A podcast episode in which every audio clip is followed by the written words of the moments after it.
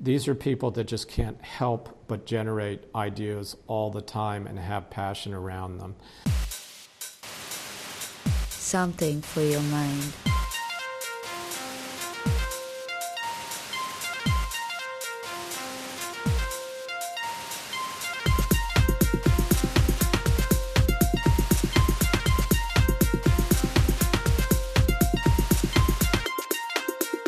Are listening to episode 3 of Something for Your Mind. I am your host, Francois Dion. In this episode of Something for Your Mind, we will cover a few different subjects. Uh, for one, we'll talk about kinematic display. No, this is not cinematic. Kinematic displays improving your communications, and we'll talk about also entrepreneurship, co working spaces, and innovation. In a collection of uh, papers edited by uh, Bill Cleveland under the title Dynamic Graphics Statistics, uh, one of the uh, paper was called Kinematic Display of Multivariate Data and it mentioned uh, uh, the, in the abstract graphic devices are now available for kinematic display of three dimensional scenes. What uh, year do you think that was? Well, obviously, it was quite a while back. So, Dynamic Graphics for Statistics was actually published in 1988, but this particular paper was initially published in 1982. So we would think that by now in 2016, kinematic displays would be well known and totally understood and used quite heavily. Well, first of all, what is a kinematic display? Well, I'll quote uh, Tukey here. In interpreting multivariate data uh, from uh, 1981, Tukey, well, it actually was a collaboration between Paul Tukey and John Tukey but uh, mentions the following under kinematic display. Much can be gained by showing motion, although this can hardly be done on paper. In kinematic displays, a threefold separation into front variables, the two overtly before us, middle variables, those having effects on changes in view position by simulated rotations or vibrations, and back variables, those not currently affecting position, becomes important. Now, if we think about data, charts, plots, bar charts, so on and so forth, and that's the bulk of what we see in uh, reports, but also in PowerPoint presentations. These uh, slide decks uh, are typically very long with a lot of graphics and a lot of text accompanying it. But why not, in certain cases, replace those with video sequences? Who said that a slide deck has, had to be static. Uh, I mean, if we were in uh, 1970 and the only thing uh, uh that we had were slides uh, from uh, film cameras, then perhaps that would make a lot of sense, right? But we can trace back into history, even in the early 20th century, the use of slides and motion to do presentations. So really there's no excuse. So earlier this year, in a presentation I did at Southeast Linux Fest on the open source data science uh, tool set, the Galaxy, as I called it, I started my presentation with a video sequence, and that video sequence was actually music playing. And on the screen, uh, you would see the notes or agglomeration of notes, perhaps chords, and different colors, different shapes corresponding to these things. And I uh, used an open framework to do this. And of course, it's a little bit more work than just doing a slide, maybe showing a partition of music. But data, and in this case, music, which is a type of data, to be represented effectively, can definitely use more dimensions than uh, our x and y axes. So, audio and video allow us to uh, add some extra uh, dimensions to our presentations uh, of data, but also to presentations in general. How many times have you sat in front of a slide uh, presentation and thought, I wish I was elsewhere? And most of the time, uh, there's absolutely uh, no other content than static slides full of text, right? How about making the effort to introduce your presentation through a video or to make a point right in the middle or toward the end uh, with another video? Uh, in the case of the Southeast presentation, I did use several videos throughout the whole talk. And more recently, I was asked to do a presentation at the uh, Triangle uh, Linux user group regarding the effective use of audio video uh, production tools to create more professional looking content, bring a little more polish to it, but also what were the tools. And so in this case, um, well, it was heavily video oriented. However, part of the presentation is of interest to uh, listeners, uh, and so I decided to uh, select a few um, segments and uh, present them today. And, and after this part, we will continue on onto the subject of entrepreneurship. Why, right? I mean, why, why do AV for presentations or in general? So, uh, earlier this year, I presented at Southeast Linux Fest on the Hitchhiker's Guide to the Data Science Galaxy. And basically, data science starts with a question and ends with an answer. It requires communication. It requires all kinds of other things. And pe- people will tell you, oh, yeah, I- I'm a data scientist because I know how to model things. Well, no, that's just one little piece, really. Communication is super important. If you're not communicating your results, or you don't know how to communicate them and not communicating them effectively, you're just playing around. That's plain and simple.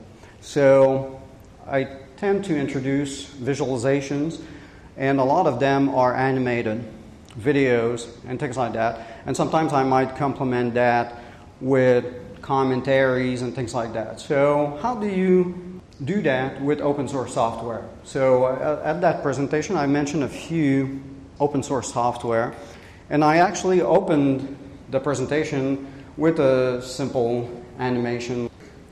So, today we'll talk about a few different aspects of how you can improve your presentations and also just for personal enjoyment of your home videos uh, where you're recording your family or things like that, you might still want to uh, put a little bit of polish on it. So it, it requires a bit of planning. So here, uh, this is a picture I took. Uh, this is where I work in Winston-Salem. Uh, and it's an atrium, so it's lit from above, from uh, natural light. so every day I would go through and I'm like, I wonder when is the best time to take a picture where the colors really are the best looking. So I started making little notes on that. And one day I'm like, okay, this this is this is about as good as it's going to get for the color, So I'm going to take a picture here.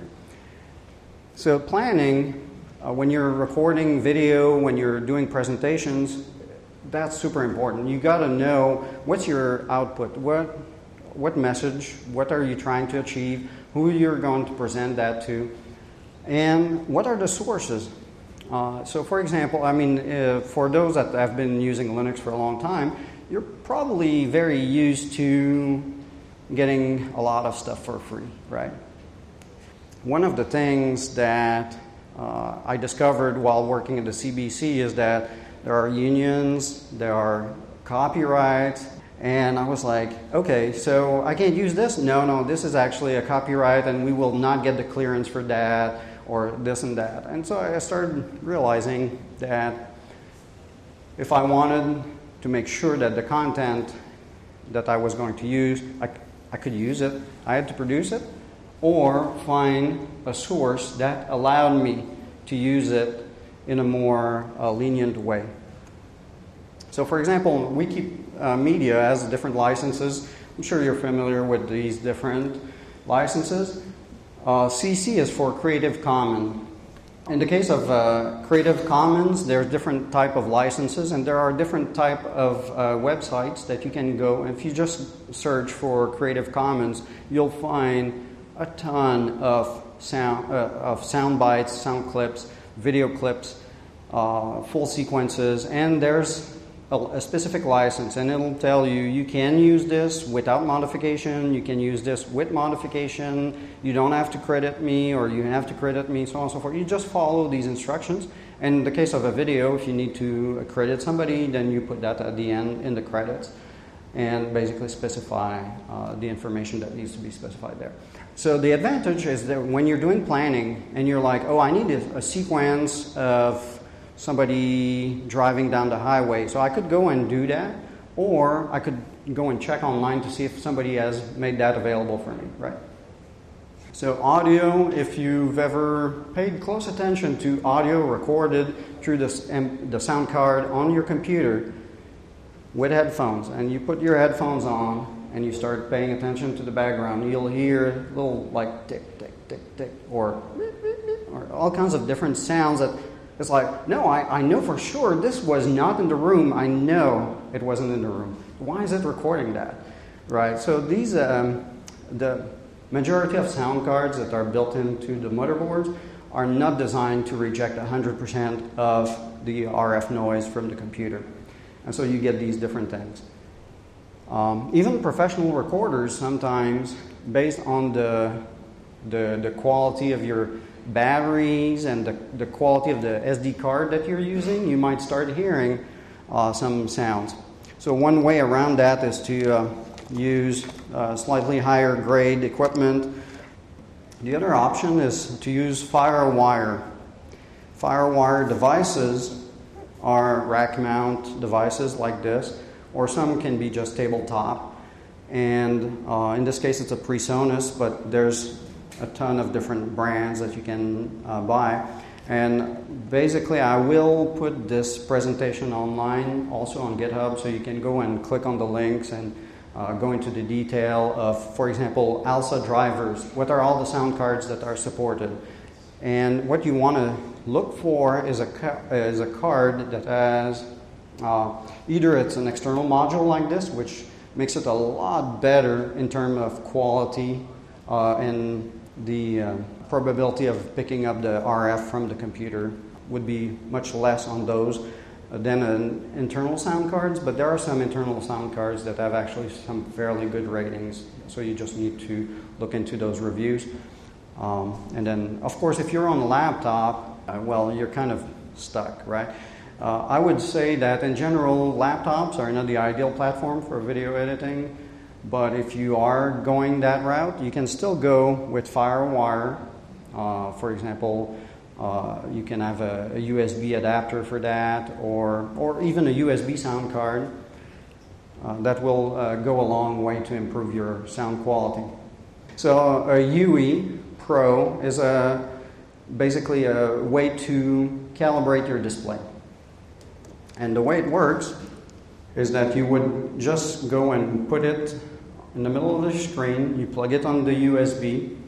It has little suction cups that make it uh, stay on the screen. And you run DisplayCal. DisplayCal, uh, well, of course, your device has to be supported in Linux and by DisplayCal, which behind the scene uses Argyll CMS, color management system. And so it will calibrate your display. Now you might be thinking, why? Why in the world would I want to do that? Uh, obviously, it calibrate the whole series of devices you want to use so that what you see on the screen is what people will see on their screen or their printer or so on and so forth. So it's not just for photo, it's obviously super important for video. Now, what if you are not colorblind, which the majority of us are not, so but what if you want to make sure that the content you're making is colorblind friendly? Color Oracle is a freeware that will allow you to basically simulate different types of color blindness on your screen directly live, and then you can see, oh, well, this is kind of hard to see. I was going to mention also Redshift. Uh, it's a tool that's actually pretty popular with programmers, and basically what it does is it dims your monitor based on the ambient light. Now be careful when you're using that with your display calibration, you can actually get some weird result. So I wouldn't recommend running that necessarily for editing video, just something to keep in mind. But I figured I'd mention it. I hope you gain a few uh, points that you can integrate into your next presentation. And so now we will continue on into an interview I did with uh, Peter Marsh of uh, Flywheel Co-working uh, here in uh, Winston-Salem, North Carolina. So let's go right into it. So I'm here with uh, Peter Marsh uh, of Flywheel, amongst other things, but I'll let him first introduce himself. So, my name is Peter Marsh, and I'm one of the co founders of Flywheel Co-working in Winston-Salem.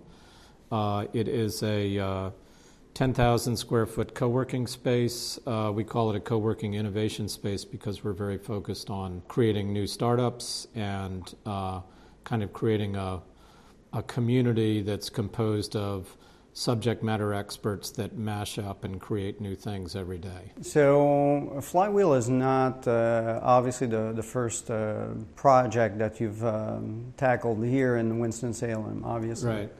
The flywheel is in the middle of the innovation quarter, which happens to be uh, a very large urban redevelopment project. It's 230 acres in the central business district of Winston-Salem.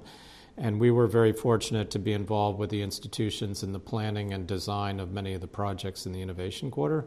So I'm very familiar with that. My, my daytime job is uh, an architecture and design practice and it's one of uh, five companies that I'm currently involved in, uh, which include an investment fund, a uh, nonprofit organization, and uh, two design practices in addition to Flywheel. So uh, it keeps me pretty busy. So yes, I believe uh, that makes for a busy 24 hours yes. every day. Yes. Yep. All right, very good. So, uh, if we go back to uh, Flywheel, so it is a co-working space. Could right. you briefly, for those that are not really familiar with a co-working space, sure. define it? Sure. So, the co-working movement in the United States really kind of got going around the year 2007. Um, it started with uh, a co-working space in California, and the basic idea and what it's what it's responding to is the fact that a large portion of the working population in the United States today are what are called contingent workers. They're not full time employees uh, uh, of a corporation, but they're basically either outsourced or contractors. And in many cases, uh, with the advent of the sharing economy, they're actually uh, freelancers or uh, you know people that do uh, side gigging using job sharing platforms. So that population of workers in the United States has grown to be about 35% of the total workforce. So it's a, really huge number of people basically that are working outside the context of a corporate organization. Uh, and what happens is those folks uh, are subject matter experts uh, in a wide variety of fields, ranging from research and science to web design, graphic design, software development, skill sets like those. And they need a place to work. So uh, uh, many of them work out of the home, but find that to be kind of lonely and isolating. So, in looking for a social and kind of more community based environment to work out of, uh, they frequently will try out a coffee shop, but they find that there's too many distractions there. There's also a lot of distractions at home if you've ever tried to work at home. Um, so, what co working provides is a number of things. It's a, it provides a basically a professional workspace uh, that has kind of a, a, a, completely different vibe and an atmosphere to it that's uh, very appealing. Um, it provides the social context for uh, being an independent worker, but still having a social community surrounding you. Um, it provides the ability to get engaged with entrepreneurs of all types, shapes, and sizes, which is actually quite invigorating if you're, uh, if you're an independent worker. Um, and what happens is uh, a sense of community forms in these spaces. Uh, so they become not, not really virtual organizations, but they become virtual workplaces that have lots of contributors. Um, and co working spaces uh, now have become major kind of network nodes around the United States. Uh, and the co working community itself is networked together. There's a program called a co working visa that allows you, if you're a member of a co working space in, in any city in the United States, to utilize other co working spaces uh, in other communities for free. It's kind of a recipro- reciprocity arrangement among the big co working space operators. So there's this really, really strong network context that, that applies to co working uh, spaces that, that helps uh, kind of surcharge the environment. So you mentioned obviously several times community.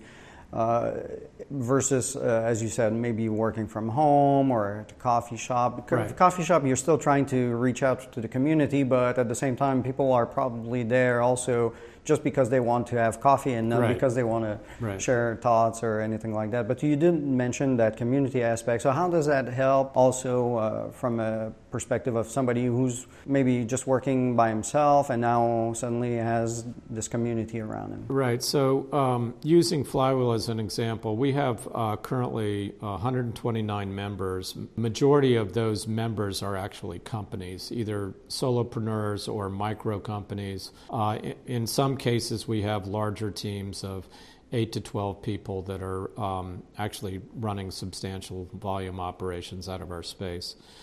So, uh, what happens is when, those, when you put that many entrepreneurs in a space together, um, they're there to work, so the space is typically pretty quiet. But we have uh, we provide lots of amenities like a beverage bar that's stocked with coffee and tea. We have a kegerator for, you know, kind of uh, when people are ready to kick back at the end of the day. Um, so we've, we've created uh, lots of different kind of choices of social environments in the space. And people meet each other, they get to know each other, and before you know it, know it, they're working on projects together, or in some cases, the right combination of talent comes together and our members become co founders of new startup companies. So, in the last two years, for example, we've had over 20 startup companies form out of the Flywheel community, sometimes in a serendipitous way, and other times in a much more structured manner, uh, uh, going through our accelerator programs and things of that nature. But what happens is uh, when you mix lots of uh, experts together in a room like that, you get you get uh, um, kind of this community recombinant DNA that happens, and it forms. Sure. It, it, tends to form uh, project-oriented work as well as new companies. Mm-hmm. And sometimes it's also it could be as simple as uh, just a oh, I know this person that knows this person that does this that you're sure. trying to uh, that you're looking for or whatever. Yeah. I had a, a little uh, experience like that where I, I, just stumbled upon somebody I had spoken to several times at uh, Flywheel and. Uh, I was uh, telling him uh, what I was trying to do, and I was looking for a printer that had specific requirements. And he said, "Well, I don't know any, but I know somebody that's really connected to this field." Yeah. And yeah sure enough, uh, you know, was able to help me out. From yeah, that perspective. and that's that's I think typical of pretty much all co-working spaces. Once once trust is built among members, uh, people start to op- open up their information resources and their Rolodexes. Uh, I guess that's an old-fashioned term. Maybe I should say contact databases. Um, but people begin to open up their networks to each other, and it, it, it makes it uh, much more efficient and effective if you're an entrepreneur to be in that kind of environment because you're surrounded with lots of folks who uh, willingly will spend you know time and some of their social capital to help you advance your cause. That's also the fundamental uh, theory behind all of our programming, which is both educational and event oriented. So we run um, lots of structured programming, some of which is on regularly scheduled basis, like you know every month, for example, we have pitch scrubs and idea taps, uh, which are kind of open mic nights for entrepreneurs to get up in front of a friendly audience and, and practice pitching their ideas or getting ready to pitch to investors for outside capital. Um, we also have an event called Startup Grind which is supported by Google for Entrepreneurs. And Startup Grind actually is a global network uh, of entrepreneurs. There's about 240 cities that participate in Startup Grind. And within those 240 cities, there's close to half a million entrepreneurs that are communicating on a daily basis through a Basecamp site. And the fact that we host that kind of activity in our space uh, creates the opportunity uh, in a monthly event. We have regular fireside chats that are called Startup Grinds. And those typically attract an audience of uh, around 75 people. It's a networking opportunity for the members in the space. It, it brings the community into the space for them to interact with. But more importantly, uh, it it gives them access to this global entrepreneurial network that they can tap into and and ask questions, look for resources, try to find you know co-founder partners, things of that nature. So uh, we run a number of activities like that. Uh, and then on the educational programming side, all of our educational programming is focused on lean startup methods, on how to start a new business uh, with, with the minimum investment of time and money, um, which is essentially what you have to do to get through the startup stages. And then, secondly, we, we have a lot of training around software development skills and technology skills, which are you know, kind of a fundamental requirement for participating in the global economy. Is that the, the Canvas uh, method there? Or? Yeah, we use the uh, Lean Canvas uh, method, which is what we teach in our, in our startup curriculum. The courseware is actually based on a Stanford University course, and a lot of the learnings that uh, the like the video lectures, the reading materials, and so forth that are the foundation of the course come out of Y Combinator, which is the the biggest tech accelerator in uh, in the world, which is based in Silicon Valley. So they kind of downloaded and shared some of their informational resources and best practices, and we use that as as the fundamentals in the course, and then we mix it up with local successful entrepreneurs and folks that are actually going through the startup process in our course so that they're learning from you know peers in their local community that, that are actually applying lean startup methods. So lean lean startup essentially is about getting your idea to repeatable revenue in the most efficient way possible so that you don't get to a point where you're totally burned out or you've run out of money and, and therefore fail as a startup. So it's it's a whole method of uh, kind of using um, uh, different methodologies for identifying the problem you're solving and getting a fit between the problem and the solution.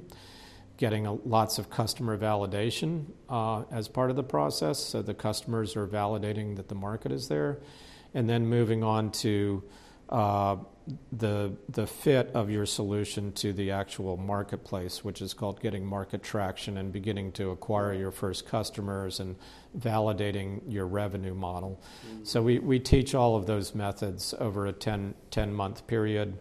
Um, we also teach marketing, legal, uh, and and uh, financial.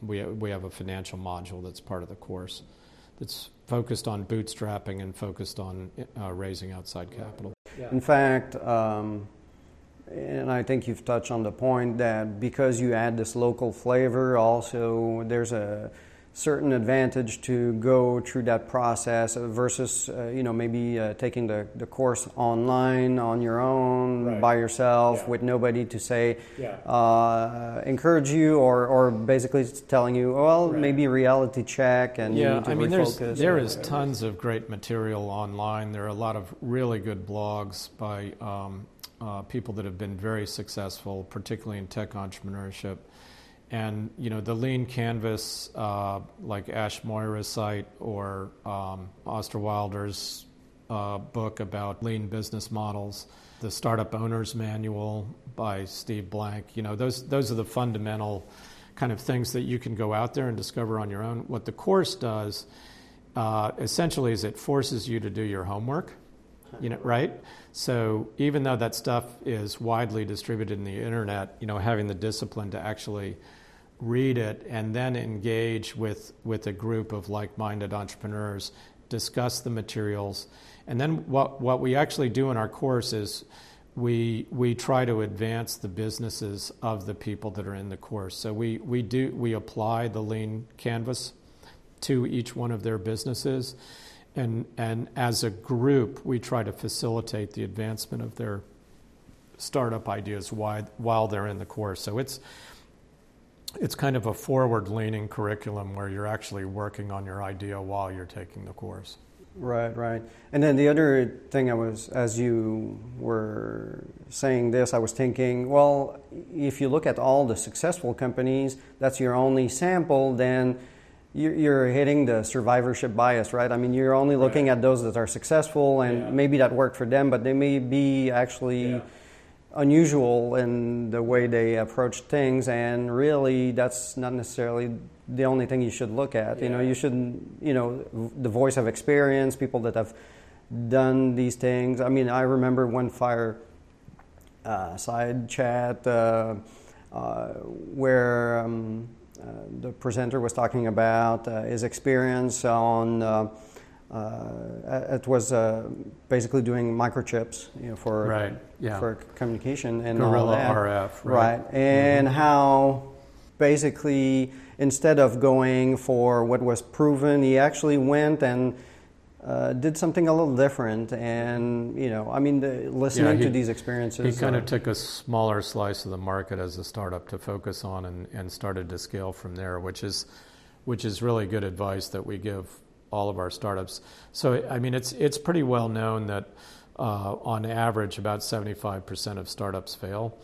What is also not as well known is that almost all of the job creation in the United States comes from startups that are less than five years old. So the major Fortune 500 co- corporations have have not really increased overall employment in the U.S. They've actually killed jobs um, and become leaner and meaner in response to the, uh, the global marketplace. And quite honestly, that is largely what's created the opportunity for co working companies because a lot of folks that used to be in a corporate environment are now working out, out of co working spaces. But the, the fact of the matter is that most startups fail.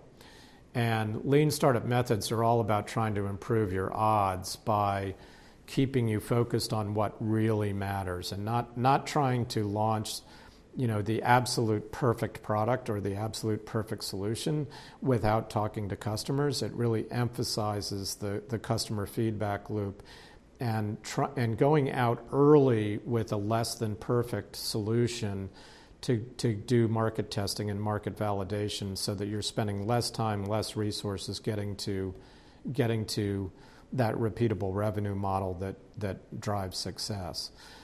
And uh, it's honestly a lot of what happens with startup companies that are going through formation has to do with luck and it has to do with just the right combination of people coming together at the right place and the right time. It has to do with the the uh, strength of the idea. Um, it has to do with how big the idea is. One of the one piece of advice we give a lot of our members and a lot of our startups that are working on entrepreneurial ideas is you know, the, the bigger the market, the better. The, the bigger the opportunity for scalability, the better. Um, so a lot of times we'll have startups realize that the, the idea that they've gone out with is not really scalable, but along the way they discover a version of that idea or a completely different idea that is scalable and has a very large market attached to it.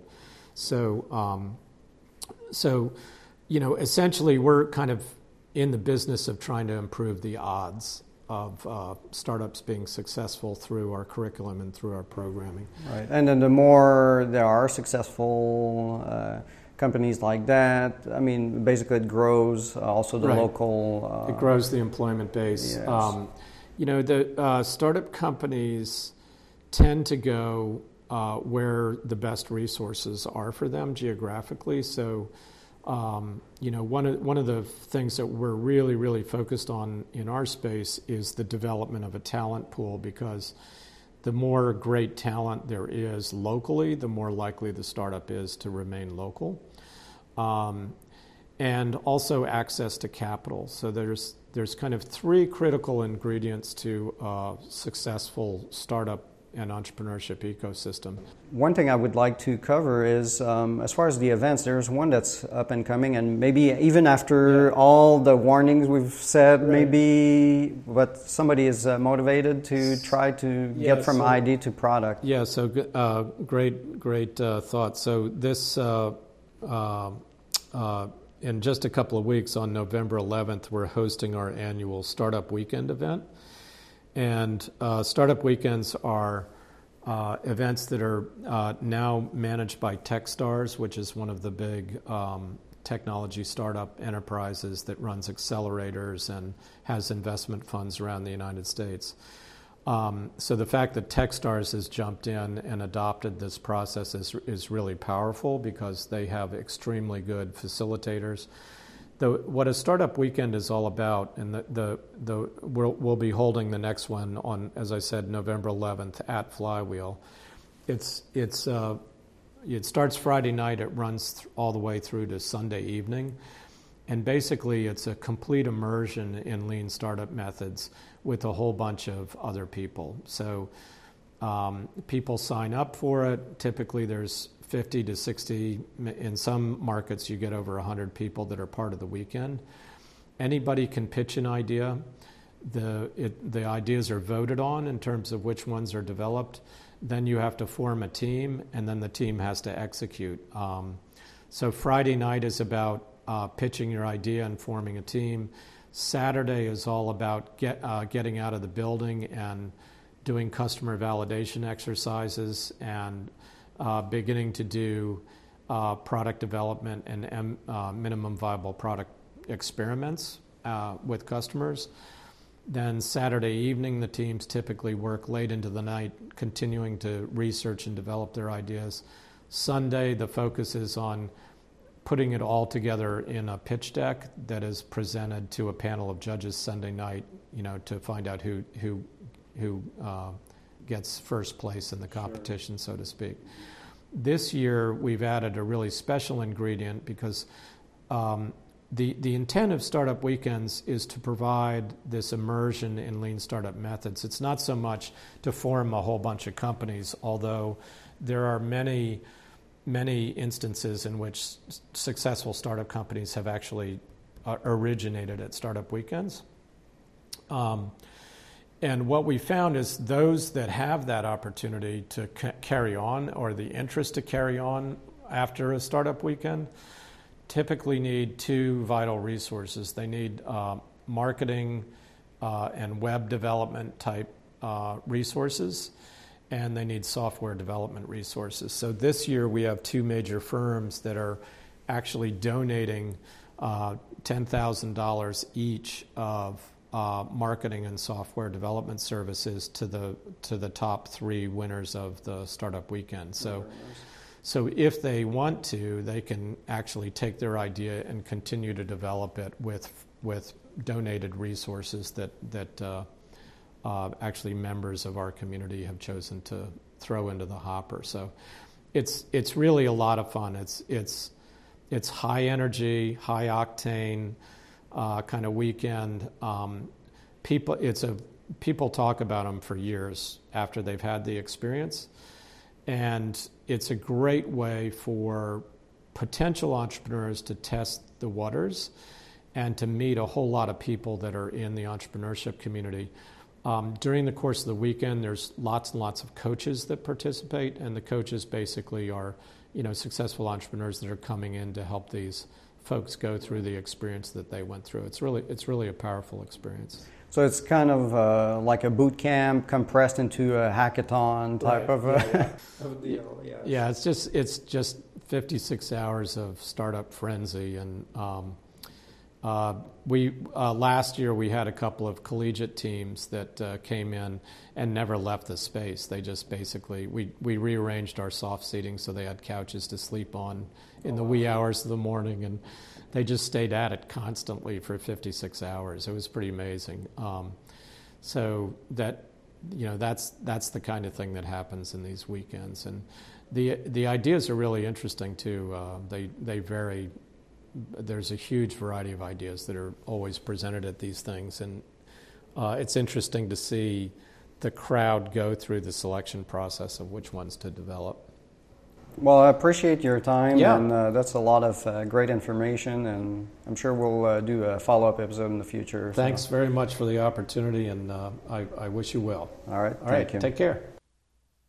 And so during this interview with uh, Peter, there was uh, a lot of interesting stuff, and there will be further uh, discussions also. But uh, there was a whole section on what is an entrepreneur and what what does it take to be one, uh, because uh, while some people assume that one is born an entrepreneur or that it's after maybe a very long uh, study of various subjects that uh, one wakes up as an entrepreneur.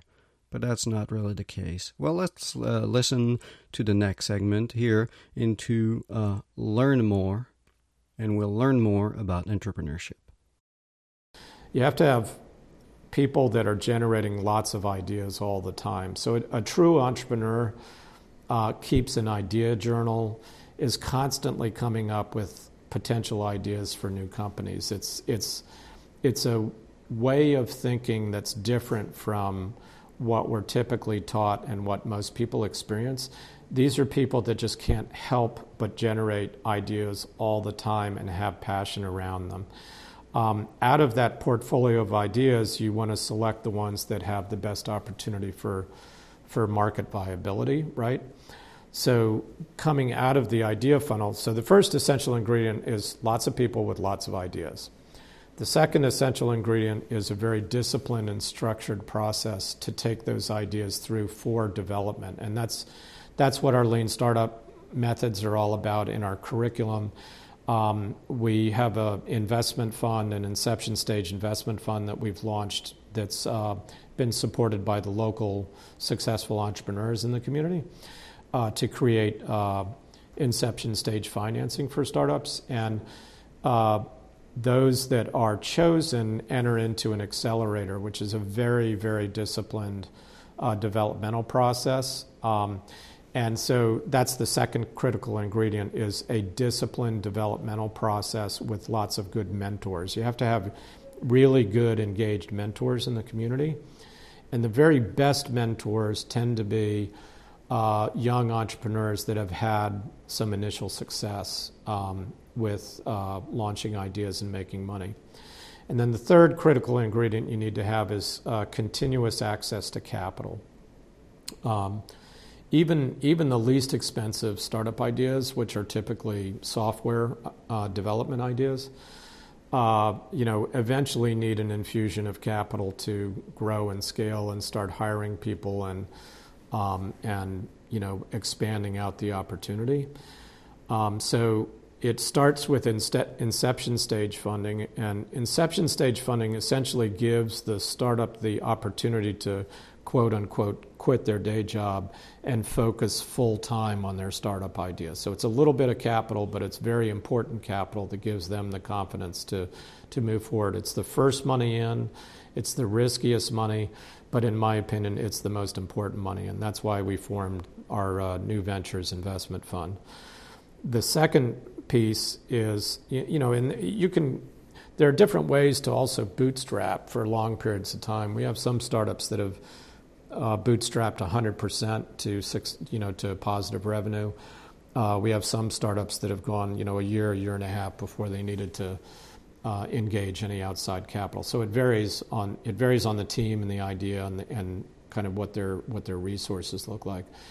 But eventually, most startups, in order to rapidly grow the company, which is very important from a competitive standpoint, are going to require outside capital. And so and they've got to have contiguous access to capital. So being able to bridge from inception stage to seed rounds to series a series b series c rounds in a continuous manner is very important to a startup ecosystem.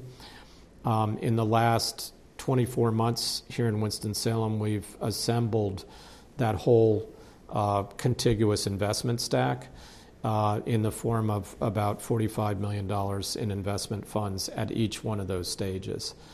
So we're, we're, the community has kind of rallied around the understanding that access to investment capital is essential, and putting together the various stages where that capital is needed.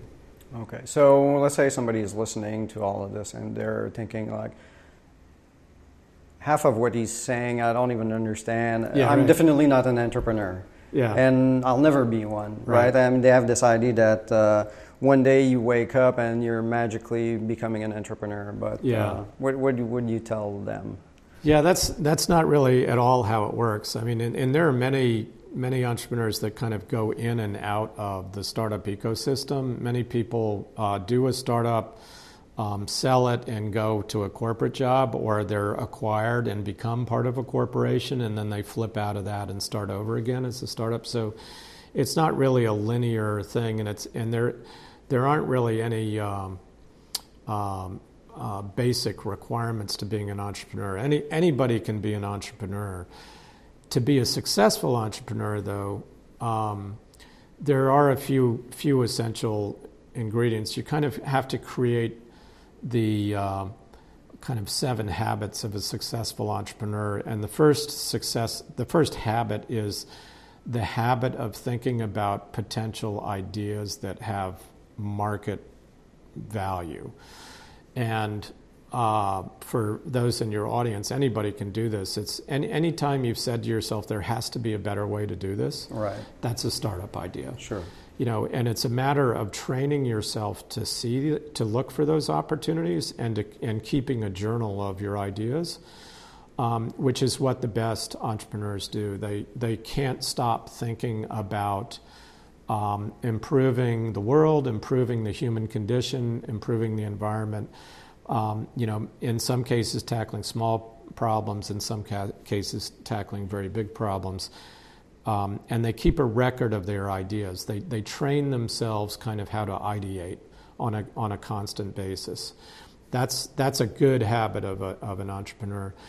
Then you have to have the guts to take the risk to pursue the idea. And that's, that is a characteristic of true entrepreneurs is being willing to uh, basically uh, I think Reid Hoffman has uh, the the one of one of the founders of LinkedIn has this famous quote that that uh, making the commitment to, to do a startup is kind of kind of like jumping off a cliff and trying to assemble an airplane on the way down.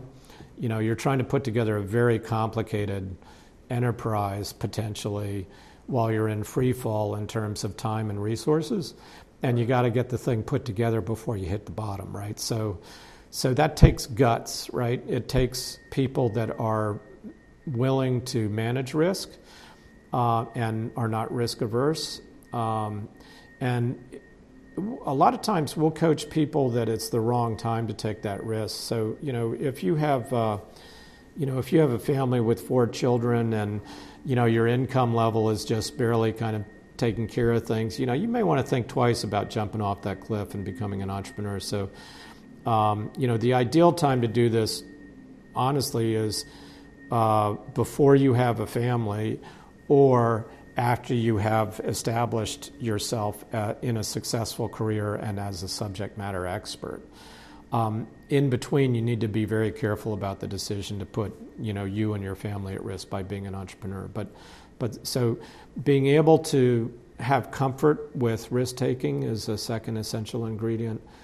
And then, um, you know, today with the cloud computing environment and the resources that are readily available for a very small amount of money and the globally connected economy, it's easier and cheaper today to launch a startup business of any kind, whether it's a product or a service software or hardware. Um, it's cheaper to launch a business today than it ever has been uh, in Right. at any stage of history. So, so there's less risk than there ever has been, but there's still risk that you have to be comfortable with uh, managing. And the hard work is still there. I mean, it's not like it disappeared. I mean, that's Yeah, the, right. the that's an essential element. Yeah, it's not. Uh, this is not a lifestyle. It's not kind of like something you want to jump into because it's cool, or you're going to be the boss, or you're going to, um, you know, have control over your own destiny. Because all of those things prove not to be quite as true as you think. Um, it's a lot of work. you end up having typically partners. So uh, you're not necessarily, you know, the captain of the ship. You're you're a co-captain. And when you bring in outside investors, they're also business partners, and um, you find out that uh, that you have to release some control in order to grow the company and that type of thing. So it's it, it's not a Hollywood romance kind of thing. It's it's hard work, um, but the potential dividends and the potential payoff is why everybody you know that that motivates a lot of people. The most important thing that really motivates good startups is a sense of purpose, and a sense that that it's it's really important um, for uh, for, for, from a society standpoint or an individual standpoint or you know globally that I've got to get this done for the good of the world. Oh yeah, and we didn't even, and we won't have time, but I mean, we didn't even touch the subject of uh, social entrepreneurship right. and things like that. But yeah. uh, perhaps that'd be uh, for a future yeah. episode. And with this, we conclude episode three of Something for Your Mind. I hope you enjoyed the program and that you will uh, share it with uh, coworkers, friends, family, everybody around you, so that they also can uh, benefit from uh, some of the interviews and the various type of content that we provide you.